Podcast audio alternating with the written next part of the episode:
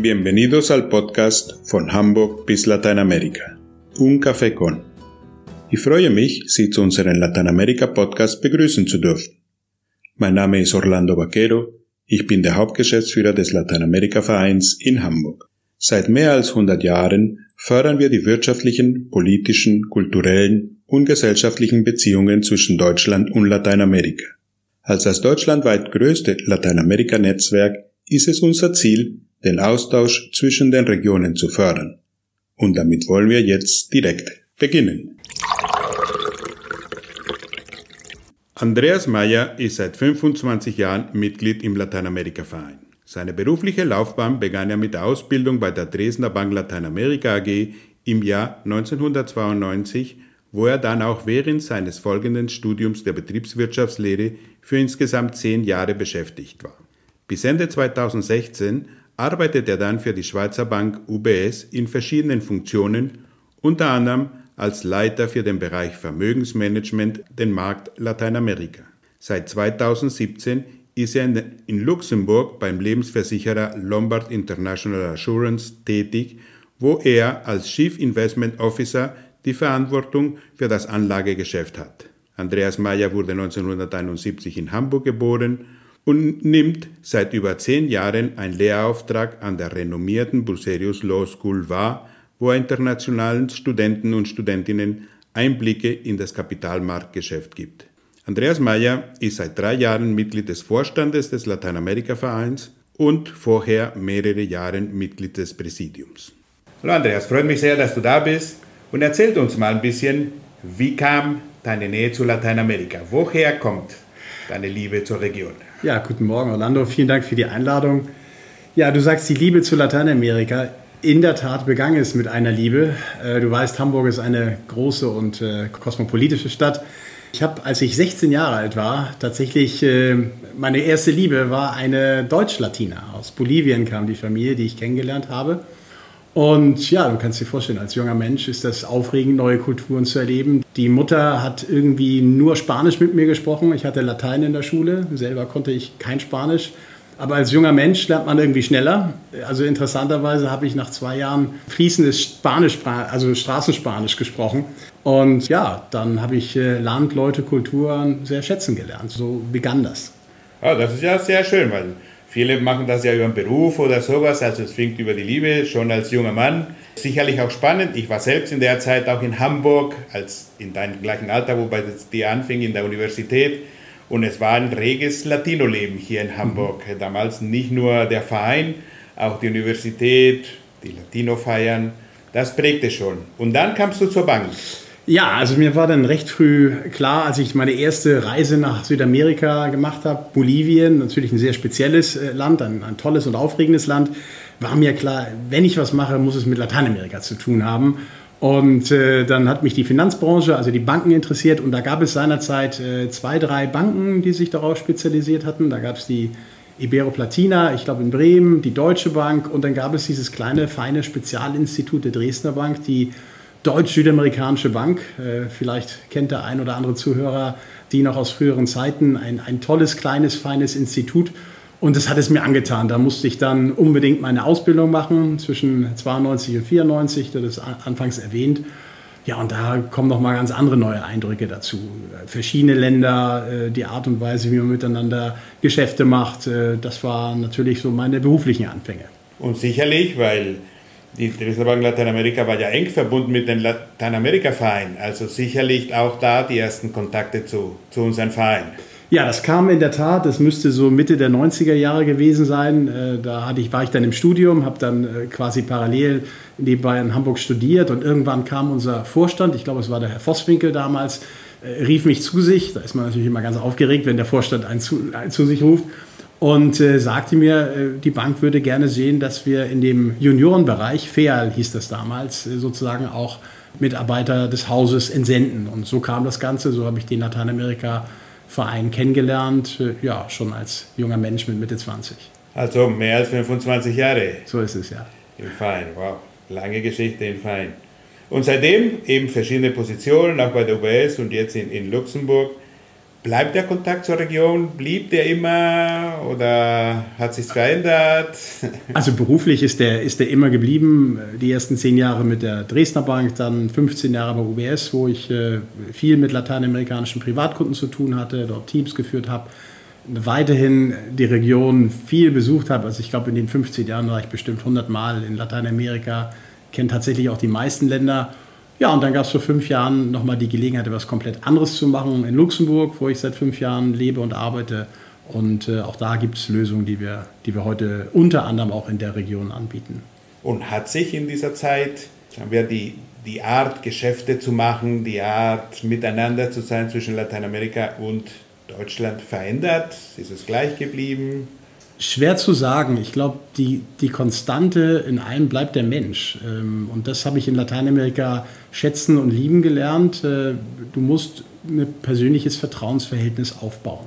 Das ist anders als in Hamburg, wenn du, wie, wie, du früher gesagt hast, zwei hanseatische Kaufleute schütteln sich die Hand und dann ist der Vertrag besiegelt. Äh, ich kann mir vorstellen, gerade wenn man neu ist, äh, das erste Mal mit Lateinamerika Geschäfte macht, dann, dann gibt es dort Unsicherheiten. Ich kann das den Leuten immer nur empfehlen, Land und Leute kennenzulernen, die Kultur zu spüren und am Ende hilft dann vielleicht der tiefe Blick in die Augen. Und äh, das ist in Lateinamerika tatsächlich so. Diese Herzhaftigkeit, die Herzlichkeit der Menschen, das ist geblieben und ich kann das wirklich sagen, auch nach 25 Jahren habe ich wirklich äh, nicht nur Geschäftspartner, sondern auch die Leute, die mittlerweile langjährige gute Freunde geworden sind. Und das ist so die Konstante, die einen durch viele Zeiten begleitet, die natürlich, ich sag mal, nicht nur zwischen Lateinamerika und Deutschland äh, extrem volatil äh, sind, da vielleicht weniger, aber in der Region, das wissen wir alle nur zu gut, ähm, da muss man sich manchmal auf einiges gefasst machen. Und da helfen langfristige Verbindungen und gute Freundschaften. Genau, das denke ich auch. Also Menschen bleiben, Beziehungen bleiben, Freundschaft bleiben. Und alle, die mit Lateinamerika zu tun haben, wissen, dass die Länder auf und ab gehen äh, wir sind alle mal eine Krise gewohnt, wissen wir, dass da die Länder wieder aufstehen und wieder interessant werden und das ist halt Teil des Spannendes an dem Kontinent. Aber sagen wir, die letzten Jahre, was die politische Sache in Lateinamerika ist vielleicht ein bisschen extremer geworden. Wir gehen von links nach rechts. Macht sich das in deiner Geschäftswelt, in deinem Bereich bemerkbar? Also früher hat man gesagt, dass äh, volatile Zeiten für, für die Finanzbranche, insbesondere im Bereich Privatkunden, Vermögensmanagement eigentlich immer die besten Zeiten sind. Menschen haben das Weite gesucht, haben ihr Erspartes ins Ausland gebracht. Ich glaube, das hat sich ein bisschen geändert, also aus vielen Gründen. Ich glaube, dass wir heute mit einer Generation von jungen Unternehmern in Lateinamerika zu tun haben, die sehr wohl wissen, dass einem, ich sag mal, viel Geld äh, auf einem Auslandskonto zunächst einmal nichts bringt als vielleicht ein Stückchen Sicherheit. In Brasilien ist ein tolles Beispiel.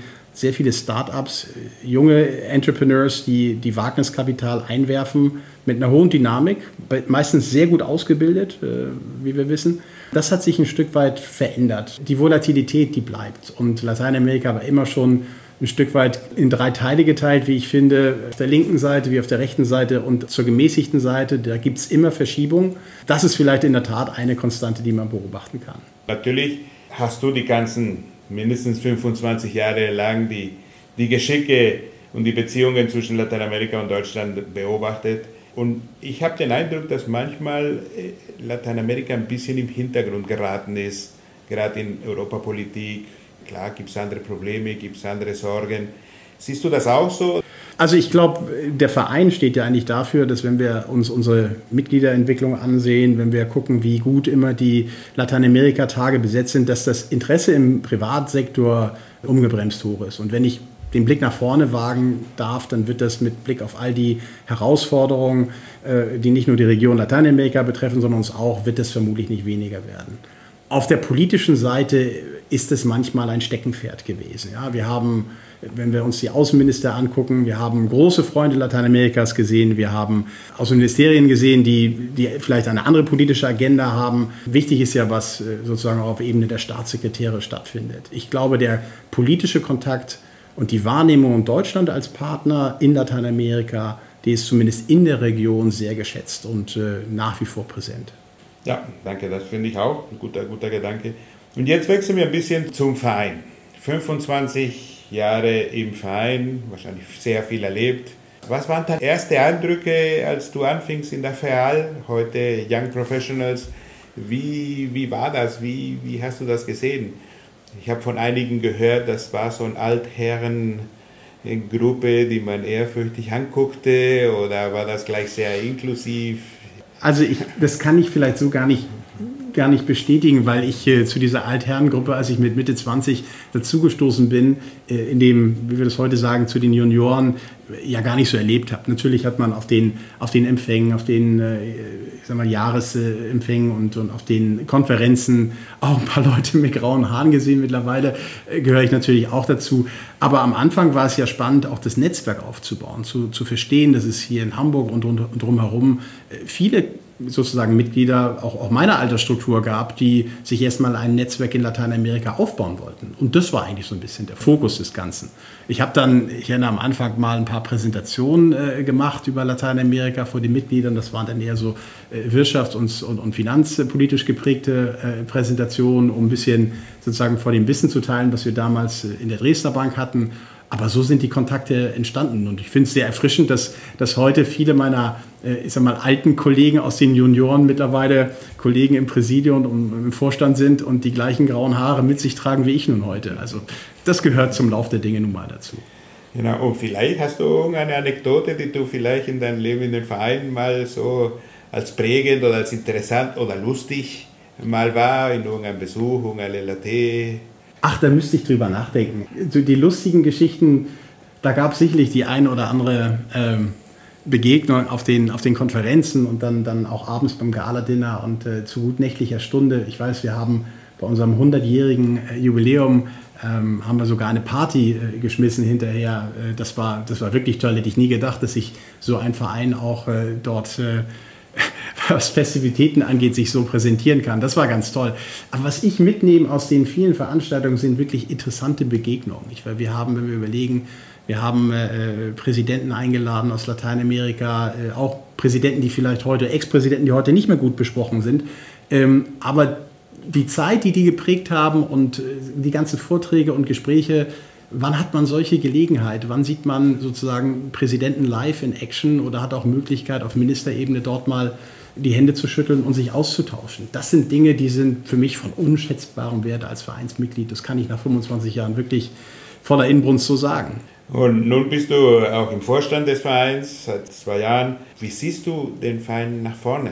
Wo wird die Bedeutung des Vereins sein? Was soll bleiben? Also der Auftrag des Vereins wird sich vermutlich nicht, nicht stark ändern aus meiner Sicht. Die, die interkulturelle Förderung, die Begegnung von Menschen, das Netzwerk, äh, das Zusammenbringen von Mitgliedern, das bleibt Kernaufgabe, die, die aus meiner Sicht hervorragend gelöst wird. Das Thema Digitalisierung wird auch für uns nicht halt machen. Die Webseiten überarbeiten. Da wissen wir selber, dass wir da ein bisschen was zu tun haben. Vielleicht neue Technologien dort entwickeln, um Mitglieder eine gute Plattform zu, äh, zu bieten. Aber in der Wahrnehmung, das muss man halt auch verstehen. Ja, ihr, ihr, bekommt sehr oft aus Berlin oder auch aus Hamburg, aus den Ministerien hier und da mal Anrufe für die eine oder andere Einschätzung. Also ich glaube, der Verein hat sich ein Renommee aufgebaut, auch in Deutschland, auch äh, was die Politik angeht. Nicht nur als Sprachrohr, sondern auch als Konstante, weil man ja im Gespräch bleiben muss. Ja, also ich sage immer wieder, wenn Sie sich äh, oder wenn du dir Länder anguckst, wo es vielleicht nicht opportun ist, heute auf politischer Ebene miteinander zu sprechen, da muss der Privatsektor und die Menschen ja weitersprechen. Und in dieser Hinsicht, finde ich, erfüllt der Lateinamerika einen wunderbaren Zweck und besetzt eine Nische, äh, die es auch in den nächsten Jahrzehnten aus meiner Sicht noch so geben wird. Also so hoffe ich. Ja, ich glaube auch, am Ende versteht man sich am besten, wenn man sich begegnet, wenn man Ideen austauscht, wenn man sich unterhält. Das war natürlich in den letzten Monaten etwas schwieriger. Wir haben uns bemüht, Ihnen viel Informationen zu vermitteln was gerade geschieht, was wichtig ist für alle Mitglieder und, und interessierte Personen. Aber uns fehlt die Begegnung und ich hoffe, dass wir bald damit äh, anfangen können. Du erwähntest eine Feier. Vielleicht ist das auch etwas, was wir etwas mehr im, im Vordergrund bringen sollten, dass wir ab und zu mal wieder eine lateinamerikanische Feier mit berücksichtigen in unseren Kalender. Ach, warum nicht? Äh, am Ende des Tages gilt, es ist ja nicht nur alles äh, Business, Business, sondern äh, die Wege hier in Hamburg sind kurz, wenn sich Leute zu einem Sommerfest oder anderswo zusammenfinden, einfach für eine menschliche Begegnung. Ich glaube, da, da gibt es sehr viel Nachfrage, gerade nach den bewegten Zeiten, die wir, die wir hoffentlich demnächst hinter uns haben werden. auch dafür muss es für, für einen Verein, der ja eine Aufgabe auch der interkulturellen Förderung hat, muss es Möglichkeiten geben. Okay, vielen, vielen Dank, Andreas, für das Gespräch.